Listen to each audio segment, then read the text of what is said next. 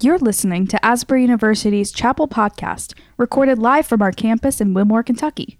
Asbury's Chapel Service hosts speakers from around the world to inspire academic excellence and spiritual vitality. We hope you enjoy today's message. Verses 1 through 10, Acts chapter 16.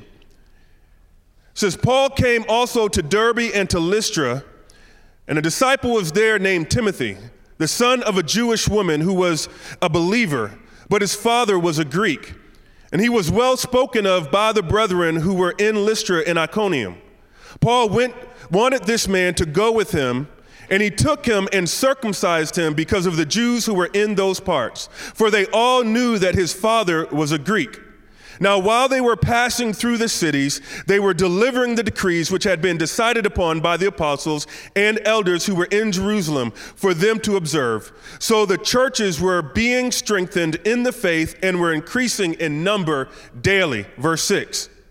They passed through the Phrygian and Galatian region, having been forbidden by the Holy Spirit to speak the word in Asia.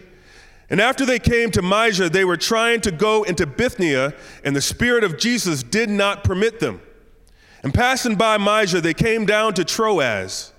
A vision appeared to Paul in the night. A man of Macedonia was standing and appealing to him and saying, Come over to Macedonia to help us. When he had seen the vision, immediately we sought to go into Macedonia, concluding, that God had called us to preach the gospel to them. I'm going to entitle this message today, Follow the Clues. I want to let you know that there is a God given mission that's waiting for those who are willing to pay attention. When you look here in Acts chapter 16, Paul is beginning his second out of three missionary journeys that we know of in the book of Acts. And so he's getting, um, getting ready to go on this trip, and he starts by going to a familiar stomping ground. He goes to a place called Lystra in Derbe. Now, this wasn't Paul's first time here. In fact, if you were to read in Acts chapter 14 in his first missionary journey, Paul had gone there before with Barnabas. And while things may have started off really good the last time he was in Lystra, it didn't end off so well. And when I say it didn't end off so well, I'm not saying that people didn't like his message. I'm saying that he was stoned and left for dead. Now, some people actually believe that he died and he was brought back up to life. Some people believe that he didn't really die, but he was on the brink of death. Either way, if I get stoned in a place and, and you leave me for dead, I'm not really sure that I feel the calling from God to go back to that place. I might say, you know what, I'm going to go ahead and sit this one out. But a couple of years later, now Paul finds himself right back in the same place. Sometimes just showing up takes courage. Paul shows up to this place, and while he's there, he, he finds this young man named Timothy. Timothy, if you read throughout the New Testament, you find that he becomes a big part of Paul's ministry and a big part of his life. And, and Timothy is, is well spoken of by everyone there. He's got a godly lineage. You can read about it actually in 2 Timothy 1 5. But, but Paul wants to take him with him on his journey. But before he goes on his journey, he has to circumcise him. In other words, he's got to cut. Now, the reason why is because he is actually half Jew. And because he was half Jew, there would have been an expectation for those around, from, from those that Paul was speaking to, that he would have been circumcised. Now, let me just pause for a moment and say this. Because if you've been familiar with the book of Acts, you might know that in Acts 15, one of the things that they made clear is that you do not have to be circumcised, which was one of the marks of being a part of the family of God, part of the Israelites, that heritage. You don't have to be circumcised in order to be a part of the family of God. And then in the very next chapter, in chapter 16, Paul circumcises Timothy for them to go on mission together. Now, why would Paul do this? Paul didn't do it because he needed to circumcise Timothy for salvation. He circumcised him because he wanted to remove whatever barriers he possibly could remove so that they could hear the gospel. Do you know that there are times that we have to be willing to give up our own rights to do what we want to do in order for the gospel to be heard? Sometimes we have to be willing to lay aside our own privilege in order for us to remove whatever barriers keep people from hearing the gospel. And this is what Paul is doing with Timothy. And so, Paul, Silas, Timothy, they go on on their mission. And as you read verses four and five, what we find is that they're going from church to church, strengthening the churches, letting them know all the decrees that all the leaders and elders had um, said before, and things seem to be going well. Don't you love it when what you planned seems to be going just the way that you planned it? But then we get to verse 6. In verses 6 through 8, it seems to be a little bit of a bump in the road. I want to reread this to you if you can. It says in verse 6 they passed through the Phrygian and Galatian region. By the way, I actually had to practice saying that. So if you ever struggle with having to say names and words in the Bible, just know that I feel you right there. Um, Phrygian and Galatian region having been forbidden by the Holy Spirit to speak the word in Asia. And after they came to Mysia, they were trying to go into Bithynia, and the Spirit of Jesus did not permit them. And passing by Mysia, they came down to Troas. Now, let's just pause here for a moment. They are traveling, and if you are able to look at a map, they started in a place called Antioch and they begin heading westward. They stop in Lystra and Derbe, and, and then they go into the Asian region, eh, region. And as they're there, they're trying to preach the gospel, and, and they're trying to go into Bithynia, which would have been a very strategic city for them to go into. And what do we find is that there is resistance. Now, the fact that there is resistance should not surprise us because if you're going to do anything for God, you should expect that there's going to be resistance at times because opportunity and opposition tend to go hand in hand. But what is surprising is that this resistance that they're dealing with is not from the devil. Who's the resistance coming from? Seems to be coming from God. Because it's letting us know that it's the Holy Spirit that didn't permit them to speak. And so now the doors seem to be closed, and it's God that's closing those doors. Have you ever had a time in your life where you felt like the doors that should have been open to you were closed, and God might have been the one behind them? Have you ever felt like there has been times where it's like, God, I, I, was expecting for this tuition situation for me to work out or this job situation for me to work out because, God, you know I would have used the money anyway for my job to help bless somebody else. How come it didn't work out the way that I wanted to? Why am I dealing with this situation with my family? So, so why are these doors closing? I don't know about you, but I know that in this journey of life, there are times where it seems like there are doors that are closed that I really hoped would be open, things not going necessarily the way that I planned it.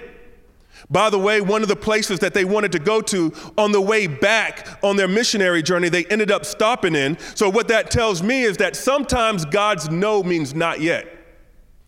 So, they find themselves in a place called Troas. Troas is the place it's a coastal city. And now they're trying to figure out where do we go from here? The plans that they had didn't work out the way that they had planned for them to work out. They were trying to go into Asia and preach there, door closed. Wanted to go up to Bithynia, door closed. Now they're trying to figure out what do we do? We're in this place called Troas. Have you ever been in your own proverbial Troas? Have you ever been in a place where you had plans? Now, some of you are here because that's exactly what you planned when you were in high school, that when you graduated, you're going to be at this place at this time doing that major that you're doing. But there's other times where you find yourself in a place saying, you know, I really didn't plan it out like that. And so in verse 9, it starts to come together. In verse 9, we see that Macedonian vision. Here's what it says here. It says, A vision appeared to Paul in the night a man of Macedonia was standing and appealing to him and saying, Come over to Macedonia and help us. When he had seen the vision, immediately we sought to go into Macedonia, concluding that God had called us to preach the gospel to them. You guys see that? Now it makes sense. I get it. God, these doors were closed because you wanted me to go into Macedonia. Macedonia would have been their first time going into Europe. This was a huge step in the furtherance of the gospel. And now everything seems to be made clear. Don't you love it when God makes it really clear for you? Don't you love it when God just makes it clear? Sometimes I'm like, God, if you want me to do something, let me know, but put some neon signs out there so I know that I'm doing what you want me to do. I remember one of my prayers that I prayed when I was um, when I was getting ready to. Uh, I was thinking about going to ministry. I was like, God, I will go into ministry, but I need you to confirm that this is what you want me to do. God, just make your will known to me, and I'm going to do exactly what you want me to do. I love it when God makes it clear. But how many of you know that Macedonian visions don't come all the time? I wish every time that we find ourselves, God, what major should I take? You know what? I'm just going to go to sleep. And when I wake up, God's going to make it real clear to me. Sometimes God works that way, other times it's a little bit more subtle. But I think if we look here closely in this text, what we'll find is that there are some clues that they, they were willing to follow that I think help keep them in alignment with the mission that God had for them. And the question that you have to ask are what are the divine clues that God has left available for us so that we can know that we are running the race that God has for us to run? Follow the clues. Here's clue number one start with what you already know. I know that seemed real simple, didn't it? But see, here's the thing when Paul began this journey, he didn't begin with the Macedonia vision. He started by doing what he already knew he was called to do. He was already called as an apostle to the Gentiles. He knew that he was supposed to go and strengthen the churches. So, what he did was, I'm going to go on the mission. And it was while he was on the journey that God gave him the vision. I want you to catch that. It wasn't God, make it clear, then I go. It was, God, I'm going to do what I already know to do. And on the journey, God made it clear. Sometimes we can find ourselves so paralyzed in fear. Am I taking the right major? Am I going on the right mission trip? Am I joining the right church? Am I doing the things that I'm supposed to be doing? I don't know. Is this, I don't know. Is this the right internship I'm supposed to be taking? Maybe, but maybe not. There's a lot of different things. Some of us can find ourselves at a place of unrest because we're just waiting. God, I'm waiting for the flashing neon signs. Maybe there's a prophet coming in town that can tell me everything I need to know so I know what my next step is. And the reality, God is saying, start with what you already know. What has God already made clear? What has He already spoken to you? What has He already said? You know, I can remember when I was um, getting ready to, to graduate from college, I was a senior. What is the question that everybody loves to ask seniors? What are you doing next? Now, when you have the answer to that question, you love that question, don't you? Hey, hey so what are you going to be doing next? Um, you know, I actually have this internship set up, and after I graduate, I'll start with this. In three years, I'll get a promotion where I'll be making six figures. And then people say, hey, You've got your stuff together. You're so good. You know, we love that. But when you don't have the answer to that question, you don't always love that question being asked. Hey, what are you doing next? I don't know what I'm doing next, okay? I don't know. I'm just trying my best. I'm just trying my best. I'm trying to do whatever I'm supposed to do. I don't know what I'm supposed to do. I'm just trying hard. So I was at that place, my senior year of college. I can remember thinking, God, I don't know. Am I going to go in vocational ministry? I think I'm called to minister, but I, I want money. Um, and so, and so maybe I'm supposed to, um, you know, I was playing sports, so maybe, maybe God, you want me to go into the NFL, but they weren't banging down my doors, if you know what I'm saying. And so I don't know what I'm supposed to do. And I can remember there's this lady, a little bit older. She said this to me, and there was so much wisdom. She said, Brian, you're so worried about all this. Listen, here's the thing. The question is not what are you supposed to do. The question is simply, where are you supposed to do it? See, Jesus already said in Matthew chapter 28 go and make disciples of all nations, baptizing them in the name of the Father, the Son, and the Holy Spirit, teaching them to obey all I've commanded. And lo, I'm with you always, even until the end of the age. So, guess what? Brian, whatever you do, you're going to make disciples. Whether you're in athletics, make disciples. Whether you're in business, make disciples. Even if you're in ministry, make disciples. And so there's an understanding of God, I don't know everything that you have planned, but I'm going to just start doing what what you've already called me to do. And I don't have to wait for a big vision for that to start. God already said, love your neighbor as yourself. God already said, make disciples of the nations. It's hard to hear God's call to the nations when you've not obeyed God's call to your neighbor. See, God has called us to start with what you already know. So, what has He already spoken? And do that. And do it as faithfully as you know how to do it. So, the first thing is Start with what you know. And then the second point is this make it about others. You know, when Paul got the vision, his vision wasn't about Paul do something great. His vision was Paul go and help somebody else. His whole goal of this journey was to help strengthen the churches that were there. So he was going to help other people. One of the things we love to say in our church in every nation, Cincinnati, all the time is that if the vision you have for your life only benefits you, then your vision is way too small. Whatever God has called you to, it's probably going to involve helping somebody else. So, God, what am I supposed to do? Start looking around. Where are there people around you that are suffering? Where are there people around you that are in need? Who's hurting around you? Who's hungry around you? Who are the people that need to hear the gospel around you? Well, God, I don't know if that's my calling. Well, it may not be over there, but that's a great start. So start serving people around you that need help. Make it about others. Start with what you know, make it about others. And here's my third clue that I want to give you find your people. When God calls us to a purpose, He typically calls us to a people. I heard somebody say it like this one time if you want to find your purpose, find your people. Now, when I say find your people, I'm not talking about be exclusive to other people as well. But I, I, believe that there are people that God calls you to walk with. You know, I want to look here at verse 10.